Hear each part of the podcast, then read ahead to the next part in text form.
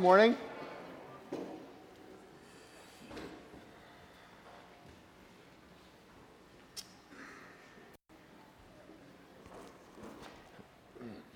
So I, I promised you last week, or maybe it was Pastor Corey that promised you last week. So we can blame, let's blame him because um, he's not here. Uh, he's on vacation this week, and so it'd be easy to blame him for the air conditioning not being on this morning. So you see the units here and the units there, and then there's one hiding up here. Um, and I know that we promised that last week would be the last week without air conditioning, but the contractor's appointments or scheduling had something else to say about that. So uh, we hope that it'll be finished um, this, this week and that, and that next week um, we'll have a much cooler sanctuary. Although it's not too bad in here this morning, right? We can do this. Okay. Um, uh, we're, we're in a series uh, called Divine Appointment. And that, that name or that title, uh, it has a lot of things that are associated with it. And we all probably have our own idea of what a divine appointment is, or what one of those times is that just feels like everything, everything was put together and orchestrated and brought to this singular moment of purpose. And there was a plan and like this is this everything is culminating at that at this one moment. And i think everyone has these everyone has these situations. We all right guys we're working on it okay um, everyone has these everyone has these situations where they um,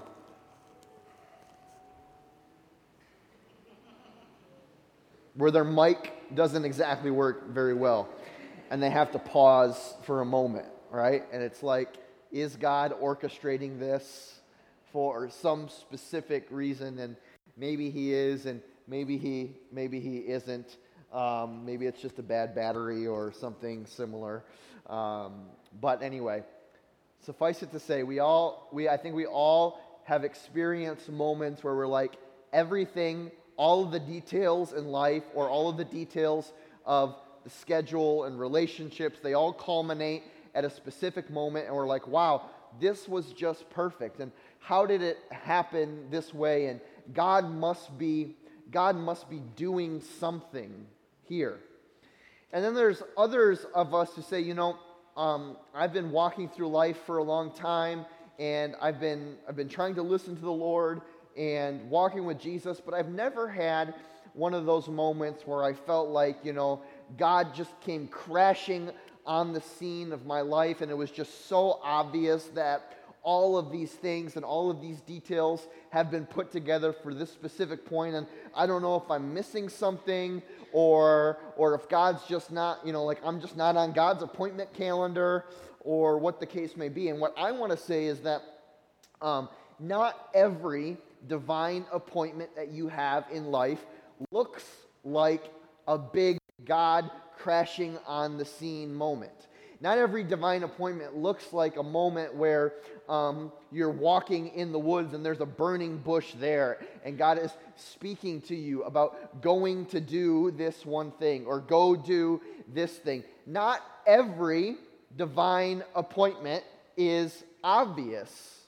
But when we begin when we begin to recognize the ways in which God speaks to us and the things that God uses um, to advance his purposes in the world, or even what your role is in the building of God's kingdom, being on mission, we begin to realize okay, wait a second, yeah, God is speaking to me all the time about a divine appointment.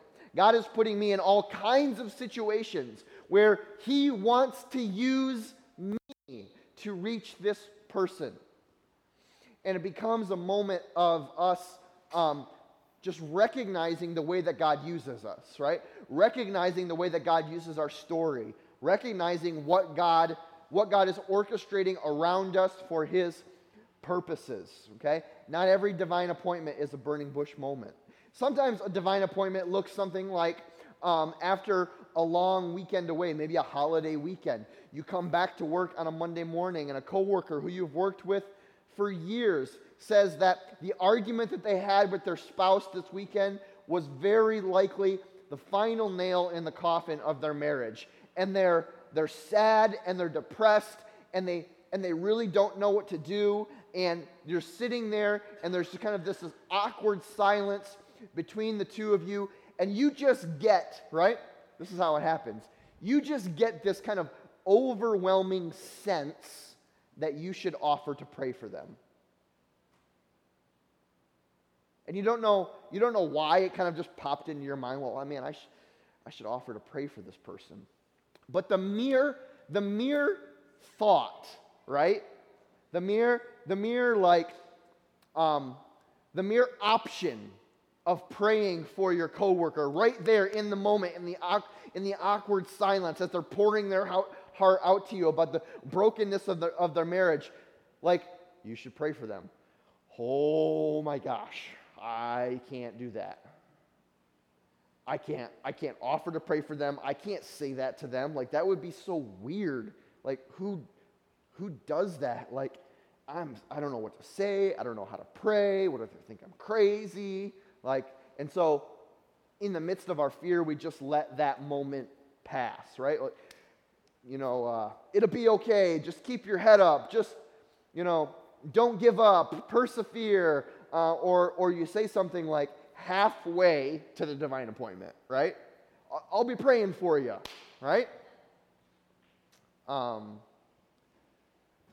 or maybe, uh, or maybe it's something uh, having to do a little bit more like with your personal situation. Like you maybe on like a holiday week or July 4th, okay? You get together with some, uh, you get together with some extended family. You don't see them very often, and like um, Uncle, I was gonna say Vinny, but we have a Vinny here. So um, Uncle uh, uh, Bob, Uncle Bob, right? He uh, he he makes he makes some snarky comment, right? how he saw on Facebook. Oh yeah, I saw I saw you uh, tagged in a in a Facebook post or a, a Facebook picture, uh, serving at the serving at your church's uh, outreach event. And uh, man, I didn't know they let people like you go to church, right? Uh, I mean, I watched you grow. I didn't know they let people like you serve other people. Like, what's going on? And you think in this moment, in that very moment, right? There's something so deep inside of you that makes that like, man, I just want to tell this guy who's known me for all of my life, but hasn't seen me recently, hasn't seen me in a long time. I just, man, I, I want to just tell him about what God has do, been doing in my life lately. I want to I want to tell him about how God has about, about how my relationship with Jesus has been bringing me has been bringing me hope and how the, the community of faith, my church, has been encouraging me and supporting me in my in my walk with God and and, and how my, my life is like literally changing from from the inside out and how and how I am not the same person um, today that I was yesterday, but not the same person that I'll be tomorrow. That like God is really, really doing something in me. But you just you just get this sense that man, I'm like if I I know this is like be the perfect opportunity, and like he brought it up and was like talking about church and like making a snarky comment, but ah, I'm just like scared that if I if I say all that, like he's not to believe me, right? He knows how I've been all my life, and it's you know, they're going to use it as a, like some way to laugh at me, and I'm kind of scared. Even I don't even know really how to talk about Jesus yet. I don't know really how to talk about what God has been doing in my life, and and uh, ah, he probably won't believe me anyway, and just thinks I'm faking it or just doing it to to get something from from God, or religion is a crutch, or whatever the case may. be. Ah, I'm just going to let it be, and I'm not going to say anything, right?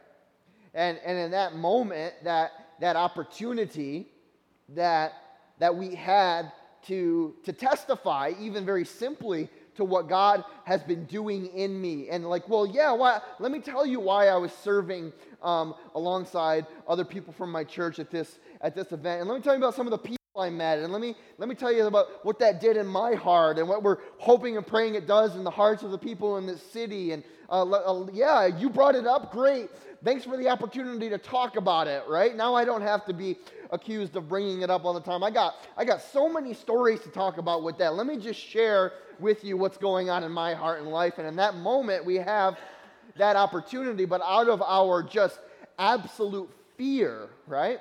Or, or not knowing what to say, or not knowing how to say it, or, or worrying what the response will be, we let the moment slide, or we, we laugh it off, or we say, like, ah, yeah, can you imagine me? Yeah, the building hasn't fallen down on me yet, but it might. And listen, what I want to tell you is that more often than not, those are the type of opportunities. Those are the types of appointments that God has written on the calendar of other people's lives. Runs into Cameron at a family gathering, makes a comment, church, dot. And he's, he's filling out the calendar of this guy's life, right?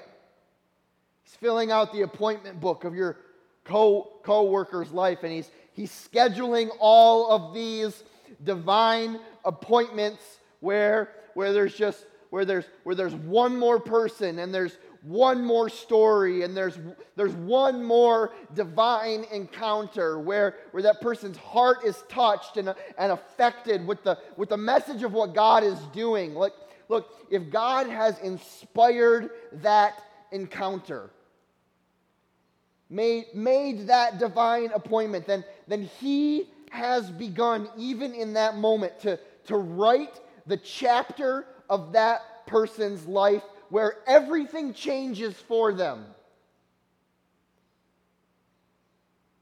And the most awesome thing about the way that God works in the lives of other people is that when He begins to write the chapter where, where their life changes for forever, He wants the title of that chapter to be your name. God wants the title of the chapter of that person's book where, where, where everything changes for them. He wants it to be the name Cameron Linehart the appointment that changed the life, the appointment that tipped the scales, the moment where the waterfall began. But listen, we have to let God's appointment calendar, his divine scheduling, write the story of other people's life change. We cannot allow fear to write those chapters.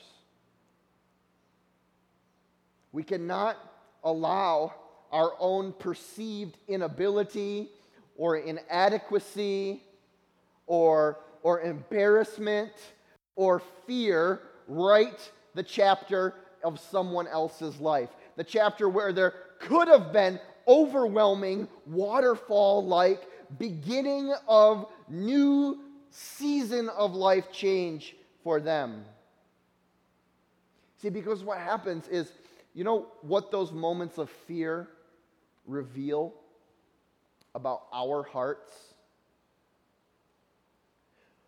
When we, when we have that divine encounter, when we, when we get that sense, and when I say that sense, you know what I mean? What I'm talking about is the Holy Spirit, right? when the, when the Holy Spirit is speaking to us, pray for them. Offer to pray for them right now in that moment. Share what, God, share what Jesus has done in your life. That's not, a, that's not a sense. That's not an intuition. That's not an idea. That's the Holy Spirit of God speaking to you. say, well, God doesn't speak to me. God speaks all the time. we rarely listen. We, we rarely listen. We almost always pass it off as just a good idea or something crazy or intuition or experience or wisdom or something like that. So it's not that God is not speaking to us, it's that we've been conditioned, right, to silence the voice of God and call it something else. And so God is speaking, right? Uh, pray for them, walk alongside of them, tell them what Jesus has been doing. Uh, doing in your life. And so when we when we get the sense that, that the Holy Spirit is speaking to us and telling us to do that, and we respond in, um, in fear, right?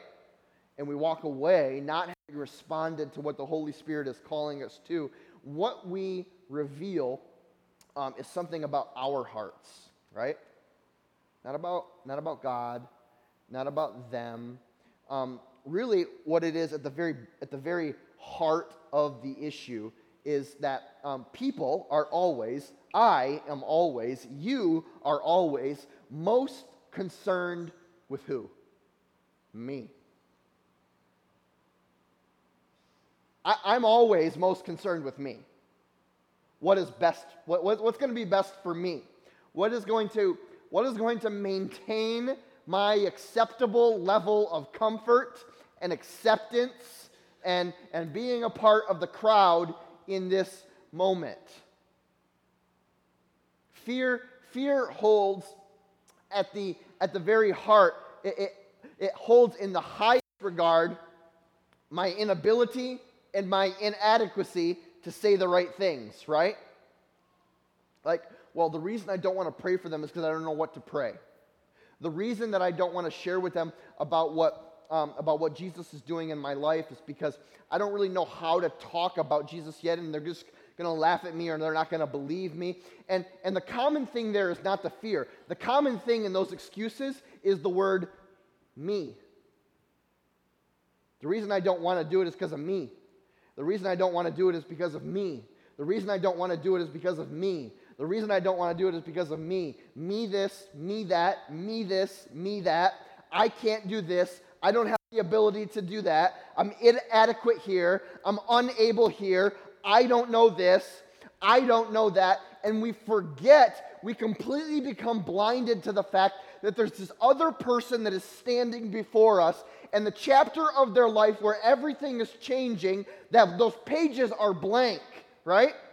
And instead of beginning to write the story of where their life changes, we just write me. Period. Flip. And it becomes all about us. We forget, right? We lose sight about the, here, we, we lose sight of the urgency of the mission that God has called his church to be on. We, we lose we completely lose sight of not just how important it is, but how urgent the mission is. About how urgent. Because listen, when we when we grasp how impendingly urgent something in life truly is, we always react and move like very swiftly, don't we? When we when something really truly is urgent and we understand clearly the consequences of inaction, we move very fast. We could we could cite a thousand examples about this, right? if the house is burning down. Right? The urgency with which we deal with the circumstance is of utmost importance, right? We don't wait until a convenient time. Well, yeah, I mean, I'm right in the middle of something. I would call the fire department, but come on now. No, because we understand that there are, that there are situations in which waiting causes more damage than acting, than acting upon that, right? And, and if you go to, um, for instance, if you go to um, sub Saharan Africa, I've been to sub Saharan Africa, okay? Um, and uh, let me tell you, um, the, the Christian church community in the United States is, um, has this incredibly whiny voice about the state of, a church, of the church in America. Oh, the church is dying, and there's no, there's no, there's no power in the church, and, and, and no, one, no one really believes, and, and, and everyone is just, we, you, you've heard the phrase, playing church, right? And it doesn't even seem like Jesus is, is real, and there's no urgency to share the good news of Jesus Christ with those around. And the church is, by every statistic, dying in the United States, in North America, in Europe, basically in the modernized world, right? Because we've, um, we've, we've done a, a fantastic, fantastic job of focusing all of life on ourselves and not on the urgency of the mission of God, right? But in places like sub Saharan Africa, in parts of Asia, in South America, right? Um, uh, there's, there's, there's no such whiny voice about the church dying. In fact, the only whiny voice is not even really a whiny voice. It's a we can't keep up with the move of the Holy Spirit in and amongst our midst because He is just pouring out, not even revival, right? It's not even revival, it's a fresh outpouring of people coming to faith in Jesus Christ, families being changed, communities, communities being changed, cities being changed, nations being changed, because in some, for some reason, the people have grabbed onto the fact that the building is burning, right? And, and it, it requires an, an urgent response from the people of God to ensure that those who are still inside get out safe. And so they're grabbing their hoses and they're grabbing their axes and they're putting the ladders up on their building and they are pulling people out like it's the last thing that they could ever do. And the urgency, the urgency to share the goodness and the grace and the good news of Jesus Christ with all the people that they meet all, every time, everywhere, every interaction is a divine appointment. Every face to face is a divine appointment. Every coworker is a divine appointment. Every family member is a divine appointment. Everything is a divine appointment. And if you think all of these people somehow have figured out the exact right answers to all the critical questions that people have in faith, you're completely wrong. It's not about having the right answers, right? It's not about it's not about them being completely able or more adequate than you and I. They're just utilizing the thing that God has given them to affect the urgency of the mission. You with me?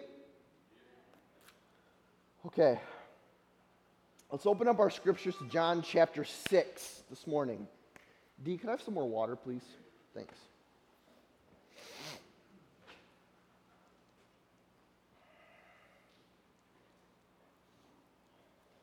John chapter 6 uh, verse 1, Jesus feeds the 5,000.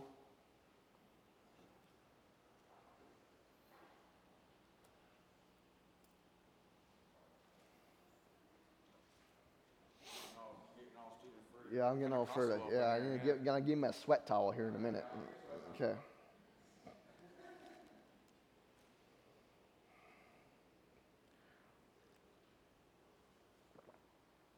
My wife will often judge the um, intensity of my preaching on how many layers I sweat through.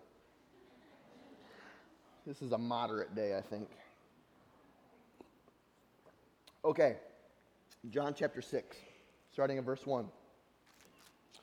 Sometime after this, Jesus crossed to the far shore of the Sea of Galilee. And a great crowd of people followed him because they saw the miraculous signs he had performed on the sick. And then Jesus went up on the mountainside and sat down with his disciples, and the Jewish Passover feast was near.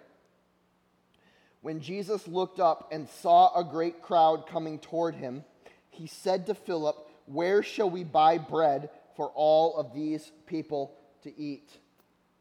Jesus saw that there was this that, that there was this need, right? Some would say that the that the need was urgent. A great a great crowd of people, a great a great multitude of people, um, thousands of people, so it seems. And and his desire when he sees the people and recognizes that they are hungry when Jesus looked up and saw a great crowd coming toward him, he said to Philip, Where shall we buy bread for these people to eat? His desire there is to meet the need, the somewhat urgent need of the people before him. And now, now this was the Jesus, this was the Jesus of Scripture, right? This was the Jesus of, thank you. Um, I was kind of kidding, but that's going to come in handy. Um, that, that Jesus, uh, this was the Jesus who had turned water into wine, who had healed the paralyzed man, who had, who had healed the official son so far in the Gospel of John. This was the Jesus that had every capacity and every ability to provide the most delicious and expansive banquet of food for these people that they could possibly ever want. At the snap of his fingers at the very the breath of his mouth right? All of those people could have been satisfied beyond belief simply by his words. But, but instead of Jesus just doing all of it himself, what was Jesus' number one option to meet the urgent need of the people before him? He says to Philip, right? A guy that's been following him for not very long, right? Who's just a regular old guy. Hey, Philip, um, where should we buy bread for these people to eat? That Jesus' number one option, his, his number one go to, the plan, plan A, was that, was that he was to ask his disciples, How do you intend to meet this urgent need? How are we going to do this, Philip? What's your plan? Do you, do you see the need? Do you recognize the need? Okay, what are you going to do about it? Well, Jesus, that's kind of your responsibility. I mean, you are, in fact, the Son of God. And like, I brought the crowd here, God, and so if I bring the crowd here, you can, uh, you can take care of the rest. And Jesus is like, it's not the way this happens. You are plan A. You, you, are, you are the number one like plan. Like this, this is how it's going to go down, Philip. So, so get, get super used to it. All right?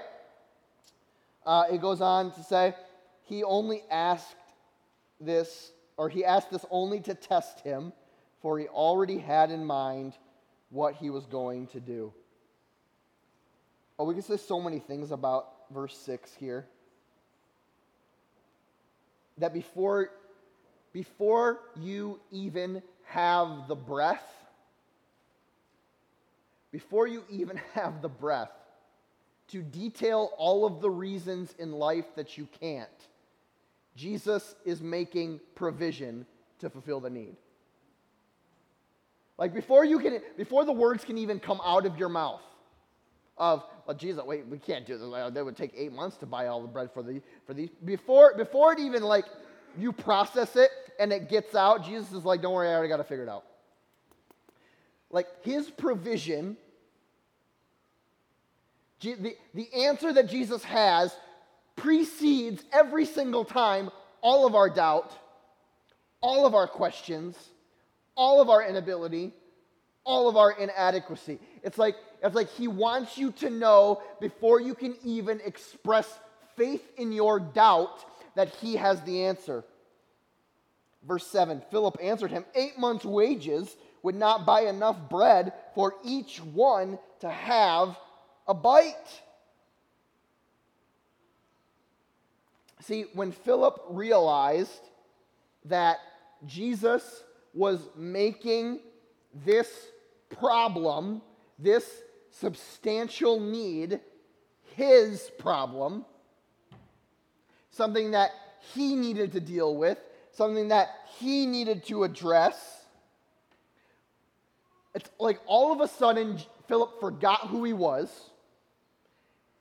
And not only forgot who he was, but forgot who he was with.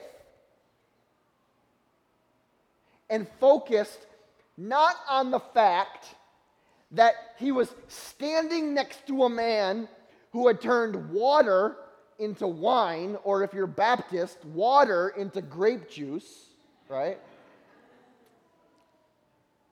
Who had, who had healed a paralyzed man who was 38 years old, who had who had healed an official's daughter, right? Who was proclaiming to be the Son of God. Like, like, the, like the, the realization that he was standing next to the Messiah, like completely boop, out of his mind. And when Philip realized the responsibility of meeting the needs of the people around him was placed solely on his shoulders, all of a sudden his focus turned not to what he could do or not who he was with, but all it turned to was his inability. I can't because of this. I can't because of that. I can't because of this. We eight month wages would not buy enough bread for each one to have a bite. And Jesus, you don't seem to understand all of the reasons this can't happen. Let me educate you here a little bit, Jesus. Philip only wanted to focus on the inability of the situation in that moment and completely closed his eyes to the fact that not only had Jesus orchestrated this divine appointment, but he was still standing right there. He was, he was like, here, talking to him. This is one of my favorite parts of this whole story, though, in verse 8. Another one of his disciples, uh, Andrew, Simon Peter's brother, spoke up verse 9 Here is a boy with, small, with five small barley loaves and two small fish. And then um, he, he like supports Philip's doubt, right? But how far will they go among so many? And what I envision is I envision this little boy, okay, who is um, standing close enough to hear what's going on, the talk that's going on between Jesus and the disciples, right? He's like kind of in the mix, but no one's paying attention to him because he's just a little kid, and what do little kids know? Right? I mean, they're like, they don't really understand the things of God. They're not like, go downstairs, guys. All, all us adults will be up, up here doing the important spiritual work of Christianity and church. And while you're down there getting spiritually babysat, we'll hear the word and worship and we'll take communion and then we'll come and get you when it's all over, right? And so you got to think of this like kid who's sitting there, he's like, listening to Philip, listening to Jesus, listening to Philip, listening to Jesus.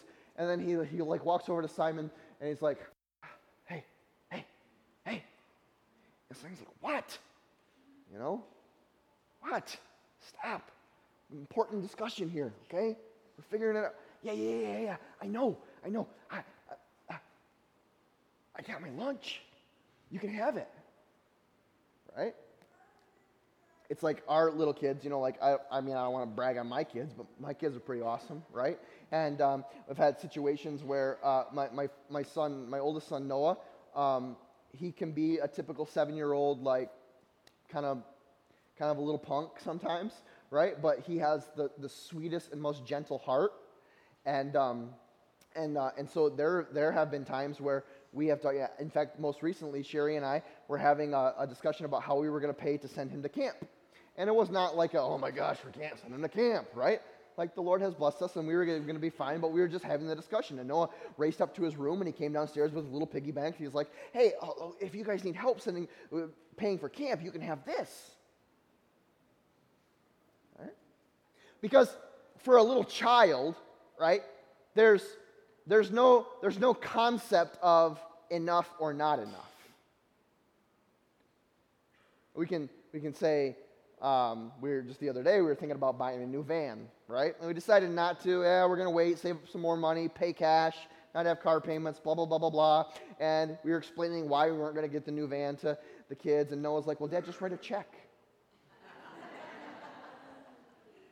Just write a check. Okay, there's no concept of what was of what's behind that, right? Because it was just this simple, like when you act, the the expected results happen, and and nothing that comes behind it. And so you imagine this little boy who's like, well, I mean, you need food, like, well, yeah, I got food right here. Here, take this, right? And uh, and, and so like the kid won't leave him alone, right? So Simon's like, oh yeah, there's this little boy. Here's his lunch. But how far will that go? You know, we got all these people here. And this kid's like, bro, just give him my lunch. Just take it, right? This is what I have.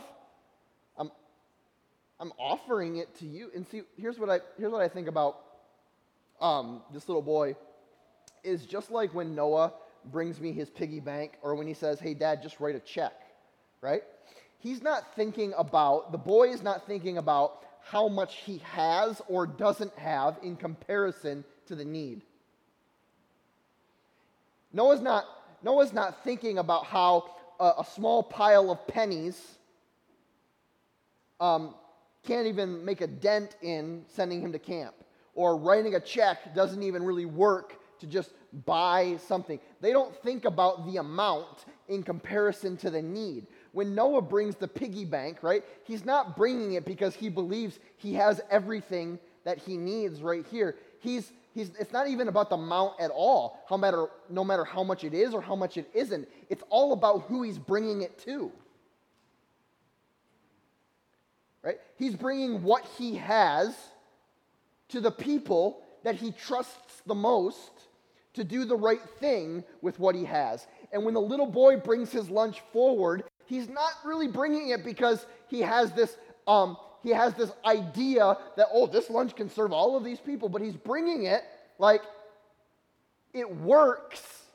It actually works because of who he brings it to.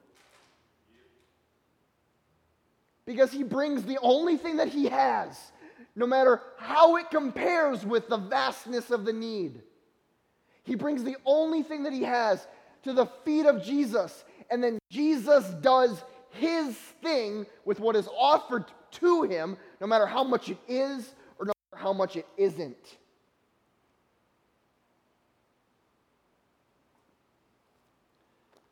We read on here. Jesus said, Have the people sit down. There was plenty of grass in that place. And the men sat down, about 5,000 of them. And then Jesus took the loaves and he gave thanks. And he distributed to those who were seated as much as they wanted. As they needed, as they wanted. Right? And he did the same with the fish.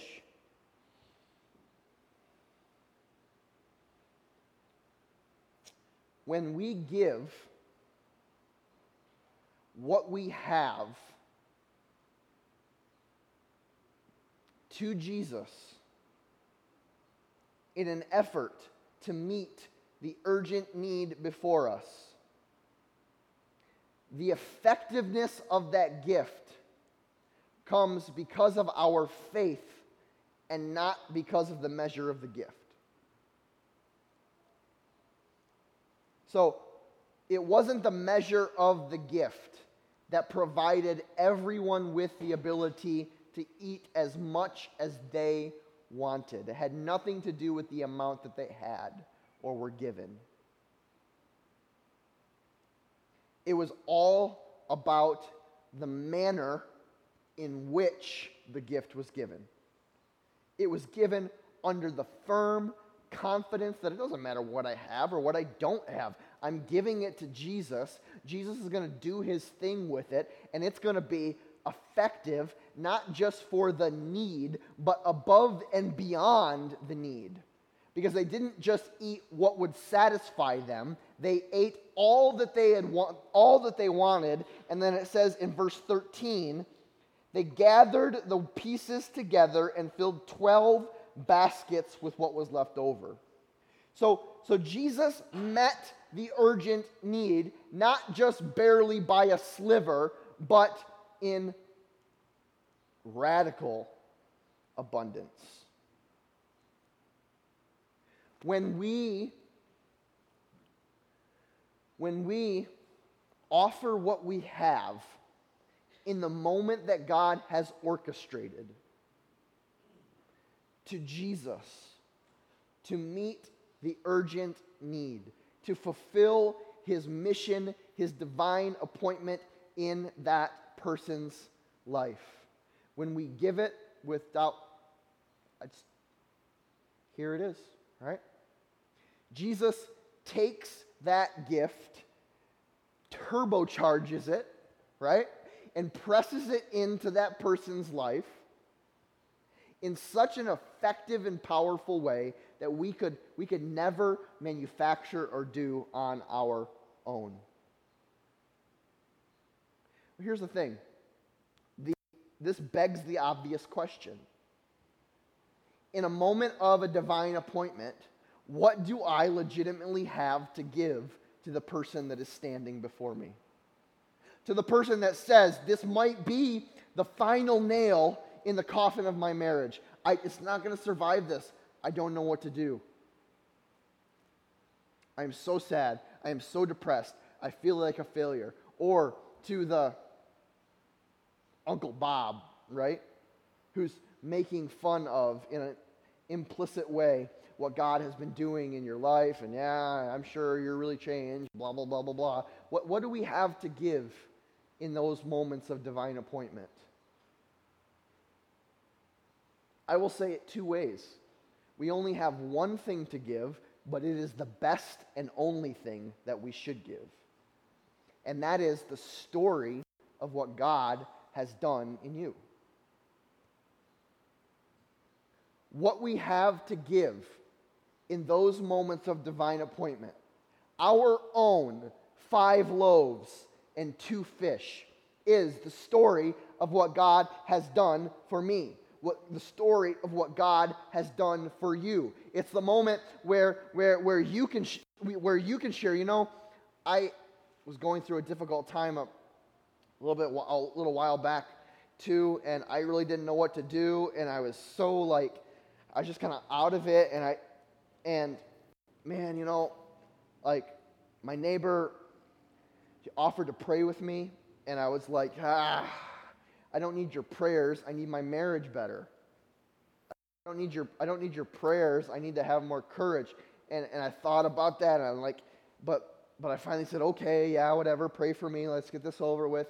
And when they prayed for me, I got like just this overwhelming and enormous sense of God's presence with me, and a peace flooded over my life and I felt connected with the Spirit of God, and I felt that I knew in that very moment that that person earnestly cared for me and loved me because it wasn't all about the pomp and circumstance, about their words and fancy words and showing off for people around me, but they like it's like they earnestly they just wanted to love me, they just wanted to encourage me, they just wanted to support me, and, and I, I don't know if I can do that for you, but if it would be okay, I would just like to pray for you because what God did for me in that moment, I am so confident that God is going to do that for you and I don't have all the answers to your problems, and I don't even really know what to do, and I don't even really know all the details. But what I, what I do know is that in a moment where I needed hope, in a moment where I needed comfort, in a moment where I needed strength, someone thought enough of me to, said, to say yes to a divine appointment, and I will say yes to the divine appointment in your life. Can I pray with you, please? You don't got to say all that, but you get what I'm saying, right? And so so the, the gift that we give to the feet of Jesus, right? In a moment of urgent need, in a moment where a divine appointment has like wham, right here. Oh my gosh, yeah, I know I'm supposed to pray for this person. I can't do it. I don't want to do it. I don't even know how to bring it up. Can I just tell you about a time where I had a similar circumstance and someone offered to pray for me and it just really changed my perspective? Well, sure. And almost 14 years of ministry, uh, whether the person knows I'm a pastor or doesn't know I'm a pastor, I can literally not recall one moment where I asked someone if I could pray for them and they said, Nah, I'm good, bro. Thanks.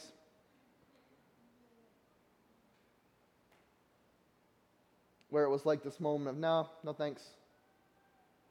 People are almost universally accepting of that moment, even if they don't have any faith in God or any understanding of what we're doing or, or don't profess the name of Jesus as Lord. But, but look, it's our story in that moment offered to Jesus by faith, no matter how small, that Jesus then uses to like supercharge the work of the Spirit in their heart.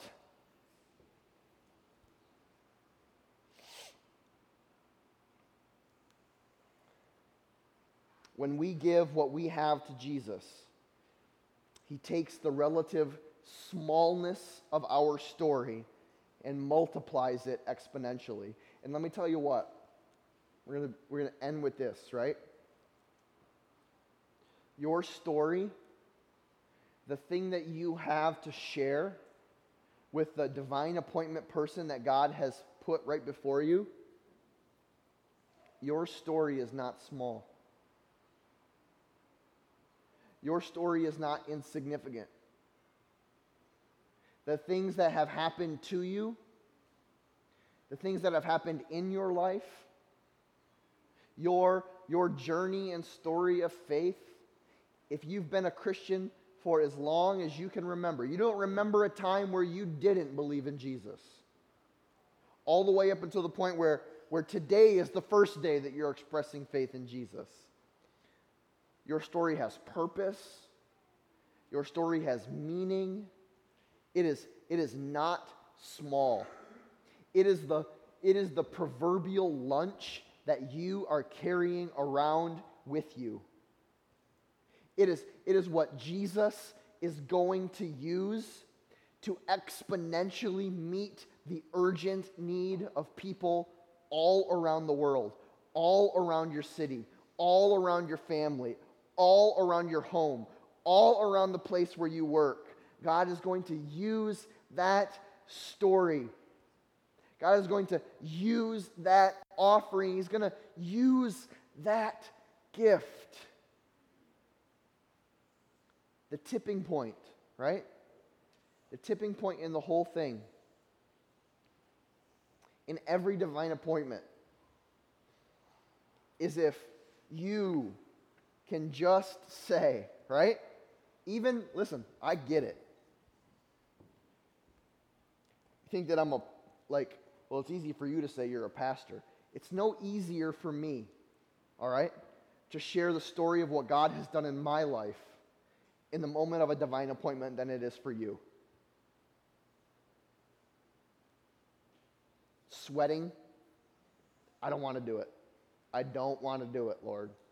I don't know what to I don't know what to say. Right? I don't know. The tipping point in someone else's life, their life change. So, like, I'm so serious. It hinges on you being two things available and willing. Are you available? Are, are you available to hear that person? Are you, are you available to hear their story? Are you available to receive their pain? And then are you willing in the moment, because the moment will be there when, when, when that random thought of, I should pray for them. Or that random thought of uh, maybe I should invite them to conduit this week comes into your mind. Not now you've made yourself available, now are you willing? Are you willing to offer that gift? You're not even offering it to them, right? Who are you giving it to? The boy, the boy didn't break up his, his lunch and give it to the people himself, right? Because there wouldn't have been enough. It would have been inadequate to meet the need. So I don't, I don't package up what God has done in my life and like give it to people, right? I give it to Jesus. Like, Jesus, use this, please. Jesus used this in the life of others. Jesus used this in the life of others. And when you begin to say things like, Jesus use this, Jesus use me, Jesus, open up my eyes to the divine appointments that you are creating in my. Listen, word of warning. Don't pray prayers like that you don't want answered. If you're just like flat out, I ain't sharing my story, I ain't sharing my faith, I ain't praying for anyone, I'm not inviting anyone to church, I'm not doing it. I'm just I know I'm not going to do it. I'm just not going to do it. Don't pray. Don't don't pray, Lord, set up a divine appointment for me today. Set, set up a divine appointment for me this week at work. Give me the opportunity to share my story with someone else that I meet this week. Because let me tell you what, if you pray that prayer, like, it will hit you like a ton of bricks. It will happen. Jesus, like Jesus answers prayers that the Father wants us to pray. And it will happen. Um, what I, you know, when we when we take communion here at Conduit, um, we we take communion. Uh, I think similar to uh, most other churches, if you've ever been to church before. If you haven't, let me kind of explain to you how we do this, okay? Um, we take communion like almost uh, most Protestant churches, some Catholic churches even, um, and we take uh, a piece of bread and we break it off of the loaf, and then we dip it in the cup, which has, um, we're, we're, uh, we're good pseudo Baptists here, so we have grape juice and that wine, okay? Um, uh, that should have been, you can laugh at that because that's supposed to be funny. Um, no offense to my Baptist friends. Um, so we take a piece of the bread and we rip it off the loaf, loaf, and then we dip it in the cup and we and then we eat it, right? And um, uh, we do it for many reasons. Uh, one, Jesus told us to. When uh, Jesus met with his disciples, in an upper room before he was betrayed, arrested, and crucified. He, he took a loaf of bread and he was meeting with them and he gave thanks to his heavenly Father for the bread and then he broke the bread.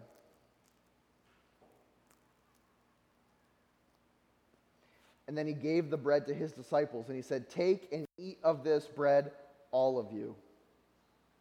This is my body, which has been broken for you. Do this in remembrance of me. And then he took a cup. These would have been co- common elements at any, um, any dinner table, right?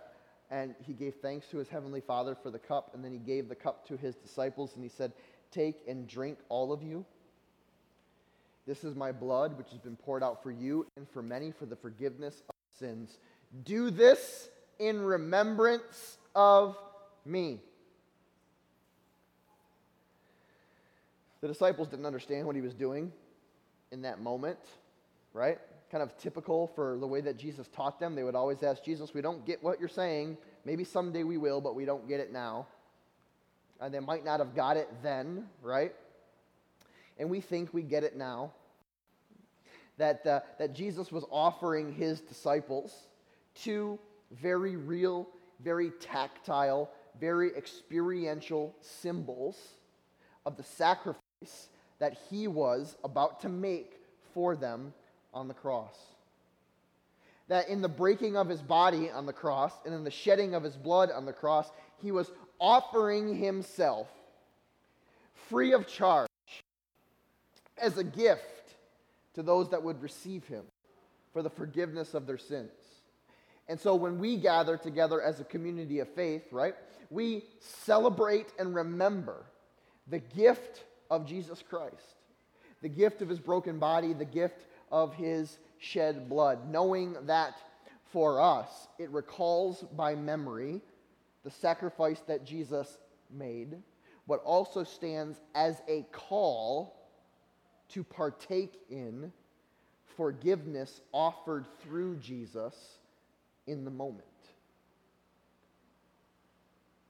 You don't need to be a member of this church or any church to receive communion with us this morning.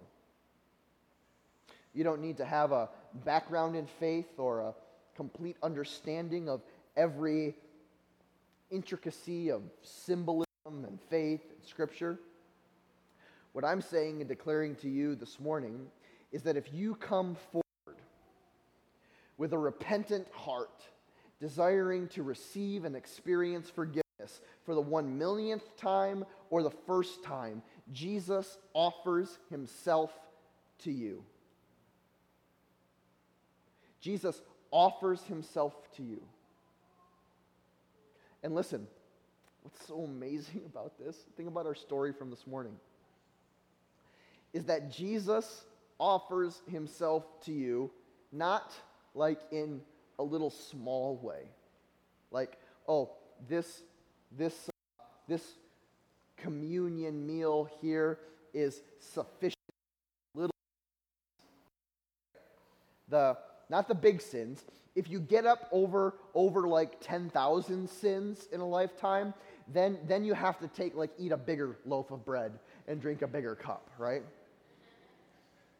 But, but no, no, no, that's not how it works, right? Because remember in the story that Jesus took even the simple and the small, right? And he broke it and he broke it and he broke it and he broke it and he broke it and he supercharged the offering, right? And then it was offered to the crowd, not just to meet their need, but in excess of the need. Right? Forgiveness is exponential in that way. You cannot out sin the forgiveness of God. You cannot out sin the measure of God's grace offered to you in Jesus Christ. When you, when you come before Him in humility and repentance, desiring the next of life change be written in that moment, He offers Himself to you without condition and in excess. And so we come forward on these mornings in a celebration, in a remembrance, in a faithful expectation that as I receive what Jesus has freely offered to me, everything that he said it would do, it does. I am forgiven. I am set free. I am made new. The name of Jesus. I'm going to invite Katie up. She's going to help me serve this morning. Um, we'll invite you up through the center aisles, all right? You can come forward. Katie will be on this side. I'll be on this side. You can break off a piece of the bread, okay? Dip it in the cup, and you can take communion at that time. Uh, return to your seats through the center aisles. Like I said, you do not need to be a member of this church or any church to receive communion. You do not need to be a certain age, as if there was some like maturity limit on when forgiveness could be received, right? Um, I know some two year olds who need Jesus, all right? Yeah. right?